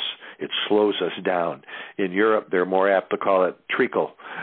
you go through a field of treacle, the European scientists. But when you go enter into that through that Higgs field, all of a sudden you enter into this last place where we live right now, the edge of the pie, the crust of the pie, material reality manifested. We have eaten of the apple. We have gone into the place of good and evil, the world of duality. I call it our perception realm. We're blocked off by our five senses, which let in certain impressions, but not others. For instance, we know our senses tell us that uh, there is red, orange, yellow, green, blue, indigo, and violet. We know there's light that vibrates a lot faster than that, but we just can't see it. Microwaves, for instance. We know that there's a light that vibrates slower, but we can't see that either. So our senses take a slice of that reality and say this is all you can handle. Same thing with sound. I mean, my dog hears sounds and smells smells that I can't, you know, comprehend. But out here in this reality, now we can do something that we left the source for. We can. This is a school. we can experience individuality. We can experience what it is to be outside of oneness, outside of unity. We've been we've left the Garden of Eden, so to speak. We now know what it's like uh, to be an individual apart from God, apart from each other. Apart. Now the the good side of that is that that's what we came out here to experience. The bad thing is that it can make us feel very alone sometimes uh, and we can feel cut off from our friends, cut off from other people, cut off from our environment, cut off from God, cut off. Well, that's the price we have to pay. That's why I said it was such a courageous decision for us to make. But out here in this material reality, in this perception realm, we go through our lives and we experience good and bad. We experience health and we experience pandemics. We experience peace and war, all of the the good and the bad, the the uh, tree, the knowledge of the tree of good and evil. Uh-huh. But when we when we die, it's only our material body that dies. We make our way back to the source, and we carry all of this wisdom that we got out here in school. We carry it all back with us, and we re-enter the source. So what happens to the source? It gets larger. It has an experience now that it could never have before and our material is pooled, so to speak. Our wisdom is pooled. In effect, we come from God and we take back to God that which we have experienced, and in that sense, we really are God out here in the world experiencing something that we could never have experienced there in the source, that place of perfect peace. I, I don't I know agree. if it's, if it's I don't know if it's true, but it, it helps me. It helps me. Whatever. I, I agree totally, totally with your whole process up to the very last. I be, I believe that we separated to grow, to gather, to learn, to experience all of your different fields, you know. But but ultimately, I believe that the spark within us grows with each incarnation so that ultimately we become a source of creation and I send out that. seeds ourselves. Yeah. I love that. That's wonderful. Yeah, yeah. Boy, I, I can mean, just hear the words of Jesus. Know ye not that ye are gods. You know, ye are the source. Why, wow. Why would yeah. we have to? Why would we have to return to a source of everything that knows everything? Exactly. Yeah. I, I think we've been sent out to become a source ourselves. Mm-hmm. Not Wow. not next lifetime, you know, maybe Yeah. a few more, but but it makes sense to me that if that that that the source is seeding eternity. Oh, I love that thought. That's a beautiful. That's So- a beautiful way to put it. Yeah. So, so that we as seeds eventually will become creators ourselves to seed another dimension, another universe, another realm, another whatever. But but Yeah. it makes sense that it's sending out seeds or um, missionaries or whatever and, and, and that our responsibility is to grow and become as good as we can each lifetime and take each experience and build it so that the spirit within us becomes larger and larger and larger and, and Yeah. at some point I think that that that spirit that was in Jesus and Buddha and Krishna and everything we're we're on their same journeys too. That's that's wonderful. I love that thought. Just like like kind of a spiritual multiverse. You know, all these different Yes. universes existing, Yes. uh, uh, seeded at the at the beginning. That's that's fascinating. So yeah, and and the Big Bang, which starts all these different universes, and uh, the Big Bang, the big spiritual bang, which starts all these different seeds, which go out into infinity and seeds infinity. With wow, that's that's that's a pretty heavy thought. It really is, Barbara. I love it. Yeah, and and it but and it doesn't deny that that that, that there are spiritual people who come into this dimension for the Mhm. purpose of sharing wisdom, but they're on their journey too. And Yeah. They're just so they're so much more evolved than we are Yeah. Yeah. that, that usually, And- and you know- we don't appreciate them, so we kill them. Yeah. That's right. We crucify them. Um. You, you know, when when you come right down to it, uh, when people say sometimes, "Well, this is just you know pie in the sky thinking," and how does that help me in my daily life? If you're facing a pandemic, if you're facing evil, if you're facing a war, if you're facing something like that, isn't it practical to think that one of your jobs is to face this, even though it's bad, even though it's evil, even though it hurts? Absolutely. That's why you came Well, out here. Now, to me, that we- would yeah. that would help people get through tough times. That's that's pretty practical. That's not just a a wild, you know, spiritual thought. That's a a very practical reason for learning about this stuff. I think. And then that old saying, you know, you're never given more than you can handle, is true. Yeah. Yep. I mean, sometimes you're overwhelmed and you have to have a, a couple of, you know, woe is me days, but um y- you do handle it. And Yeah. and the fact that you are capable of doing it and you have within you the creative strength to to um to solve whatever it is that you're facing.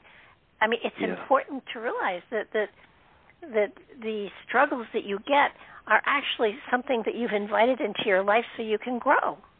Yeah. Yeah. Uh, you Yeah. know and and so you know don't be so ambitious next time uh,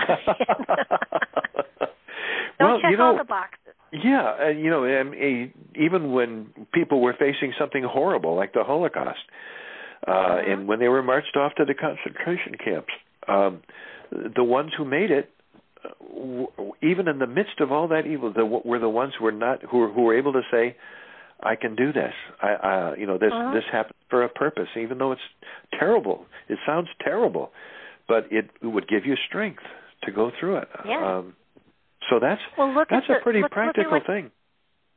look at what happened with nine eleven i believe first of all it was a tragedy it was horrible but when um when it happened i i lived in Mamaroneck and we could see the smoke and we there were ashes so we oh, even we, from Amernac, huh? Wow, yeah I didn't realize so, that. um yeah we were right on the water so oh, I was um I was way over in New England then, so I didn't see it. so what what I saw was and it it was it was and and and, again it was an incredible sacrifice and yet those spirits on some level volunteered to be Yeah. um to to be uh, oh gosh, they they they knew spiritually that they were becoming a, a, a symbol for something for all of humanity. Yeah. And yeah, it, it and, was, and if, I saw and, I saw a celebration of lights going up in the clouds. Yeah, yeah. And if people say, um, well, you know, if if if if they're tempted to to look at this and and and say, uh, you know, how can you make good out of tragedy? And I'm, my way of thinking is, if you don't make good out of tragedy, then tragedy wins. You know. Yeah. Uh, so we have to. It's one of the things we have to do. Uh, well, I, look at look I think, at look at look at all the people that lose children and then turn it into an amazing journey of helping children who have disabilities or whatever because yeah, they've lost yeah. a child to that disease or something. Yeah, I mean, yeah. if if you lose a child, it's it's devastating. I can't imagine yeah, it. I don't yeah, want to yeah. even think about it. But but if you take that experience and you take that pain and you say, how can I help humanity? How can I take this experience and help other people who are going through maybe the same thing? How can I yep. how can I learn from this, grow from this, and help other people heal from this? Then yep. then you've then you've taken that step beyond the pain. Yeah. Yeah. And and the pain's still there, of course, but sure.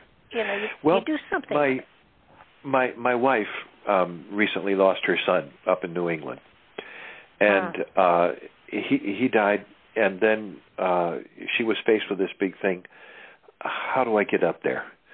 Uh you know, to do some kind of a memorial service for him and and she had to it was in the middle of a pandemic what do you do? So she had to wait month after month after month and uh he his he was cremated and and she finally decided I, I just have to do this. And when the shots became available she got her shots so she could fly.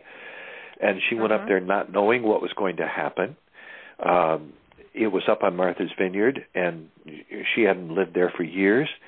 She went up there uh and just passed the word around. The, the word just got passed around that uh, we're going to have not not a, a, a funeral service. We're going to have a celebration of life for this, you know, uh-huh. man who lived here on Martha's Vineyard. And uh, the parking lot was jam packed with people. Uh, one, one of the, his good friends was a police officer, and he said, "I'm just going to wander around out here because I don't want to be the one to run you all in," because they were having this great gathering, you know. And person after person came up and and completely unplanned and took some of uh, his ashes and put them out in the ocean where that he loved so much and told a story. And so many people came up to her afterwards and they said we're you know and barb just went up there. She thought maybe there might be you know a couple of dozen relatives or something at the most. And all these people from all over the island came and they kept on saying the same thing to her. We are so glad you did this. Uh she was she did it on his birthday which was happened to be St. Patrick's Day and so here here is this this great uh, in instead of a tragedy you know adam is gone it was a great uh celebration of who he was and how he changed our lives. And he entered into the hearts of every single person who was there that day. And it turned into a, what was what would have been a tragedy into a, a very beautiful testimony of of faith and strength and and memory and hope. And uh that's the kind of thing that can happen. I, I, I really believe it. Yeah, and and you know, it's those moments that that unite us, and yeah, I think yeah. the fact that we've been so isolated that people are beginning to unite in a safe way. you know, yeah. more and more and more. I mean, mm-hmm. yes, the, there are there's bad stuff going on, but you know something. There's always going to be bad stuff going on, and if you have peace and love in your heart, that's what surrounds you. Yep. Absolutely, absolutely. Um, I, I I really do. Uh, I I I really do feel for people who say, "But but Jim, we're out here. How come I don't know this? How come I don't feel this?" Well, because that act of of moving out from the source into individuality with carries with it the idea that if we knew all this stuff, I, I mean, I mean, if it was imprinted in our heart, I mean, we didn't just believe it, but we knew it, it wouldn't have the proper teaching for us. The only way to, exactly. to do it is to actually experience it. The only way to experience individuality is sometimes to, is to be alone. uh, the only way to experience uh, the joy of life is sometimes to go through the tragedy too. And if we understood it, then it wouldn't be the same. They used to have this conversation about Jesus on the cross. The priests used to argue back and forth. Did Jesus know he was divine? Did Jesus know that uh, he was going to get through the cross? And some of the priests would say, yes, he must have because he was the Son of God, the whole Trinitarian thing in Christianity. And the other priests would argue, no, because if he had actually known it, then it wouldn't have made the cross so terribly painful and meaningful. You know, the only way um, he could do it was to face it as a human, and that meant do it on faith, not by not by uh-huh. sight. You know, and so uh, I've I've grown to to really have a great ex, uh, a great appreciation for the idea of living our lives by faith. Uh, and it was strange because I I thought I was doing it when I was younger, and then I gave it up when I kind of uh, was in that weird section of turning away from Christianity. but now I find myself coming back with a whole new appreciation of what faith is. Uh, and and it it really empowers me. It empowers. I think it'll empower all of our lives. I really do. Yeah, it's not it's not so much believing as it's knowing. Yeah, yeah. I I've got a stinking suspicion that when when this body dies, the first thing we're going to do is wake up and we're going to say, "I knew it."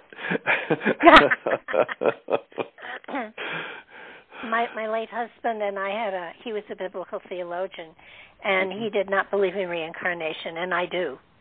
And mm-hmm. finally, you know, we would go round and round and round and round, and I finally said to him, "I tell you what, only way we're going to solve this: first one who dies comes back and tells the other who was right." so I have not heard from him. So I assume I'm right because he is the kind that would never come back and tell me, you know, you were right. Never happened. Well, you know, I, I, I as when I was a fundamentalist and an evangelical Christian myself, um, predestination was considered of the devil and all that kind of stuff. But now, when I read the Bible, I I can find plenty of there's plenty of room in Christianity and in Judaism. I think also I I, I think even in Islam, if if you know people really want to study it, I think there's plenty of room uh-huh. for reincarnation. I really do. Uh, I have personally come to to believe in it myself, as you do sometimes I wonder about this whole nature of time thing. I don't know if we live our lives one after another after another, or if we live lives in all separate times at in, in all at the same time, we are experiencing life here, but in perhaps another dimension we are there on we're experiencing life in the past or in the future or whatever. I don't know how that all works and I don't really need to know, but I don't think there's any problem at all with uh, well, uh, the, the creation you know, of a human spirit is yeah. much too complex for a one-shot deal. Yeah, yeah. Oh, absolutely. I I agree hundred percent. Yeah. Uh, I've even had a couple of out-of-body experiences in which, uh, four different times now, I've had the opportunity of finding somebody who died uh, confused and uh-huh. uh, didn't know where they were. Sometimes for long periods of what we would call time, but for them, of course, time doesn't exist. And I've actually no. had the, the the blessing of helping them uh, helping them on toward the light. Uh, um, it's called the work of the psychopomp, and uh, I, I, I, I've been really blessed by this.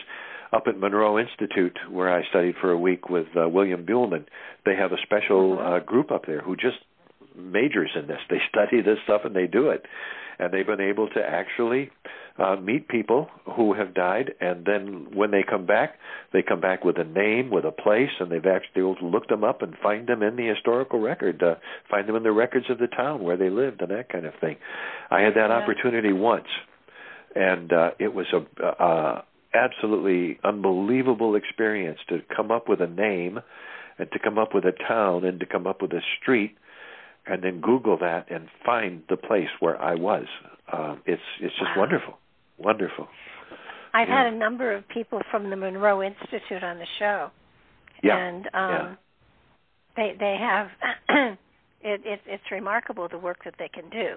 Oh, they're doing um, tremendous work up there. Yeah, yeah. And and so you know I've I've done some out of body work too, and and remote viewing for sure and uh, it, it's. I think that's the one thing about this metaphysical field. In my mind, a lot of people become a psychic and they stop growing and they sit with being a psychic and they're happy. And yeah. you know, I've always said there has to be something more. And yeah. I served in the pulpit for five years um, in a, in an uh, spiritualist church, uh-huh. and never never thought I would do that. Yeah. put put everyone to sleep the first time I gave a sermon. Um, and now you're talking I for two hours. Now you're talking for two oh, hours. Yeah. Broadcast around the world. So. yeah. Well, th- this is this is this is many many decades later. but but it's it's well, it's, amazing. it's all it's all part of our growth, isn't it? It really is. It, it is. Um, and and I I think there's a a danger of being locked in. Uh, when we started this whole conversation talking about um, the scriptures and and how to read the scriptures. And uh, we had mentioned the fact that you know doctrines and dogmas can really lock us in. I think we sometimes have to break through those do- doctrines and dogmas. Um, I, had, I had an experience the other day. You know, uh, history is often uh, hidden in uh, in in texts that people pluck out of the scriptures to support what they already believe. I was studying a uh, a thing recently about the Civil War, and uh, I was wondering what it would have been like on the Sunday before the Civil War. I live in South Carolina, so on the Sunday before South Carolina uh, began the Civil War, you know, by bombing the, the the fort, and I, I I pictured in my mind two different preachers in two different churches, one down here in South Carolina and one up north in New England, say where I used to live, on the Sunday before the Civil War and the uh, the preacher down here in South Carolina picked out uh, his passage for the day was going to be from the book of Ephesians that said, "Slaves, obey your masters." And on that text, that's right there in the book of Ephesians, uh, slaves, obey your masters. And on that text, everybody was saying, "See, it's the it's the will of God that slavery is is in the world today. We have to defend it because it's God's will." Meanwhile, up in New England, there's another preacher and he picked for his text that day the text from Galatians that says, There is no more slave or free, for we are all one in Christ. And his congregation all said, See, the Word of God says, the Bible says that slavery uh, is, is, is wrong. we got to get rid of it. And then the Civil War began. And 258,000 people in that war died believing in their wholeheartedly, wholeheartedly in Ephesians and 3,600 died believing.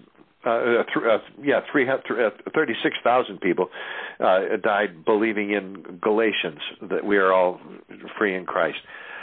Both of them, both groups of people died for their belief in the Bible, and uh-huh. both of them were totally right with their belief and totally, absolutely, totally wrong with their belief. Uh, the Bible said both things. And so, what does that mean? That we just have to get rid of the Bible? No, it means that we got to compare these things and say, what is the wisdom that we're trying to get at here? And the fact that, like I say, the Bible comes to us through a committee, and uh, it's it's it's really hard. But I think for those uh, people who might be listening to our conversation today, and saying uh, that's not what I believe about the Bible. I have to ask you the first question I always ask people when they say that: Have you read the Bible straight through from cover to cover? Uh, that's the first thing. Uh, and it's really not that difficult. There's all kinds of English translations that make it very readable. And uh, mm-hmm. that's the first thing. If you're going to swear by a book, or swear at a book or or if you're going to swear on a book for heaven's sake read it. If you're going to call it the word of god what can be more important in in, in the world than to say if this is the word of god and i haven't even read it man what does that make me? And yet i'm i'm absolutely convinced that if we just do it with an open mind and really read and and uh meditate and think uh, there's going to be parts that are going to make us mad. There are going to be parts that are going to make us happy. Uh, there are going to be parts that will in will bring great insight, and we're going to there are going to be parts that we're uh, we're saying that's just plain stupid. Uh, but it, it, you know, it, it's it's it's I say it the Bible, but you can do the same thing with the Quran. You can do the same thing oh, yeah. with Joseph Smith and the Book of Mormon. You can do the same thing with the Upanishads, uh, the Bhagavad Gita, uh, with the wisdom of the Buddha. So it's all uh, it's all there. I do. Ha- if I do have one question with these committees okay. or councils committees, or yeah. whatever they were called. Yeah. How, how many women were on them? None. None. Uh, there is there is some uh, evidence that perhaps in the Gnostic tradition in Egypt that uh, there may have been women in, more involved, but in Roman Christianity and in Orthodox Christianity, none, none at all which was probably why Mary Magdalene was was buried so much. I mean, she's dangerous. If she if she turned out to be the disciple who Jesus loved, uh, and when some of the disciples say uh, in the Gospel of Thomas, for instance, that Jesus loves uh, loves you more than us, and they're talking to a disciple, we don't know which one, but the suspicion is that they were talking about Jesus loved Mary Magdalene more than he did the other disciples, perhaps because they were a couple. I I just don't know but uh, we have lost a lot because not only were there no women in the original councils and the committee, but down through history, uh, women have just not been allowed to make uh, real uh, contributions to Christianity, to Judaism, to Islam, uh, and it is it is just, just it just uh, totally killed the, the whole it religion. Seems, it seems to me, since it took a man and a woman to create humanity, then yeah. there should be a balance in the records that were kept and, and have been brought forward in time to guide humanity. One would Just think. saying. One would think it would be a different world. I'm, I'll tell you, I'm. I'm feeling the same way in American history. Uh, I can't wait to have our first woman president. I guarantee it's going to change the way, the way the the, wor- the uh, country works. And I can say that because look at what Margaret Thatcher did in England, Yeah. and look what Gold- look what Golda Meir did in Israel.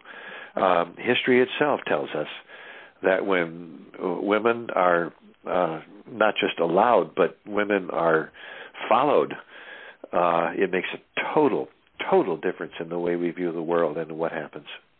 It It does. And on that, on that, I have to tell you that we're out of time. oh, oh, well, this has gone by quickly. it's gone by very quickly, and I thank you so very much for sticking with me and getting this show finally done. Well, yeah, I, the audience doesn't realize this was our third try. We ran into technical problems, so all over the place, but but we But got we it did it. done. But we and did and it. thank you so much. And, and I'm going to have you back on again because I'm going to read more of your books. So we'll have you back oh, on. I hope so. I and, hope so. And and we will certainly um, see you on Mark's show shortly. I think Okay. next week or the week after? Next week, next uh, next Tuesday. Next Yeah. Yep. Okay, so looking forward to Okay. that as well. So thank Oh, you again for being so so so um so much there for me to do it three times.